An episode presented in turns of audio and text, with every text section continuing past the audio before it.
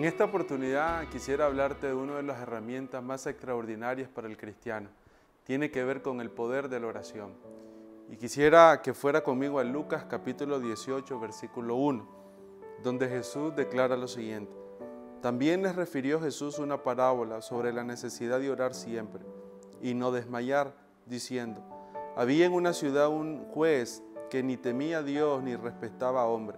Había también en aquella ciudad una viuda la cual venía a él diciendo, hazme justicia de mi adversario. Y él no quiso por algún tiempo, pero después de esto dijo dentro de sí, aunque ni temo a Dios ni tengo respeto a hombre, sin embargo, porque esta viuda me es molesta, le haré justicia, no sea que viniendo de continuo me agote la paciencia.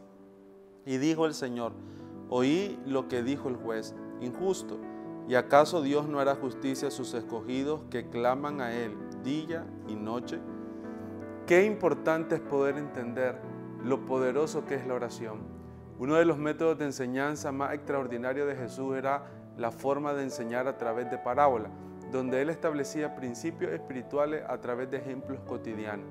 Y aquí en este ejemplo donde Jesús hace referencia de un juez injusto, y una mujer que clama insistentemente, que ora insistentemente, nosotros podemos encontrar uno de los principios más extraordinarios de la vida, como es la oración. Y cuando pensamos en oración necesitamos pensar en tres cosas importantes. Número uno, nunca desmayes en tu oración. Persevera en tu oración. Muchas veces cuando miramos que hay algunas respuestas que no vienen a nuestra vida, hay algunos momentos donde oramos, oramos, oramos, pero no miramos una respuesta inmediata, la tendencia natural es desmayar.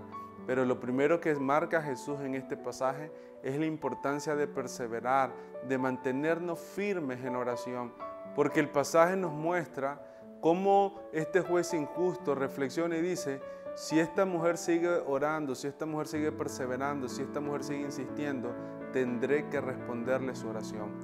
Yo quisiera decirte en esta oportunidad, no desmayes, persevera, continúa orando, espera el momento oportuno de parte de Dios. La segunda cosa que quisiera mencionarte es que toda oración requiere fe. La manera en cómo Jesús termina este pasaje es diciendo, hallaré fe en la tierra. Muchas veces nosotros oramos conforme a las circunstancias. Miramos circunstancias difíciles y comenzamos a orar. Pero qué extraordinario sería agregar a nuestra oración una cuota de fe. La fe tiene que ver con creerle a Dios. La fe tiene que ver con ver las cosas que no son como si fuesen.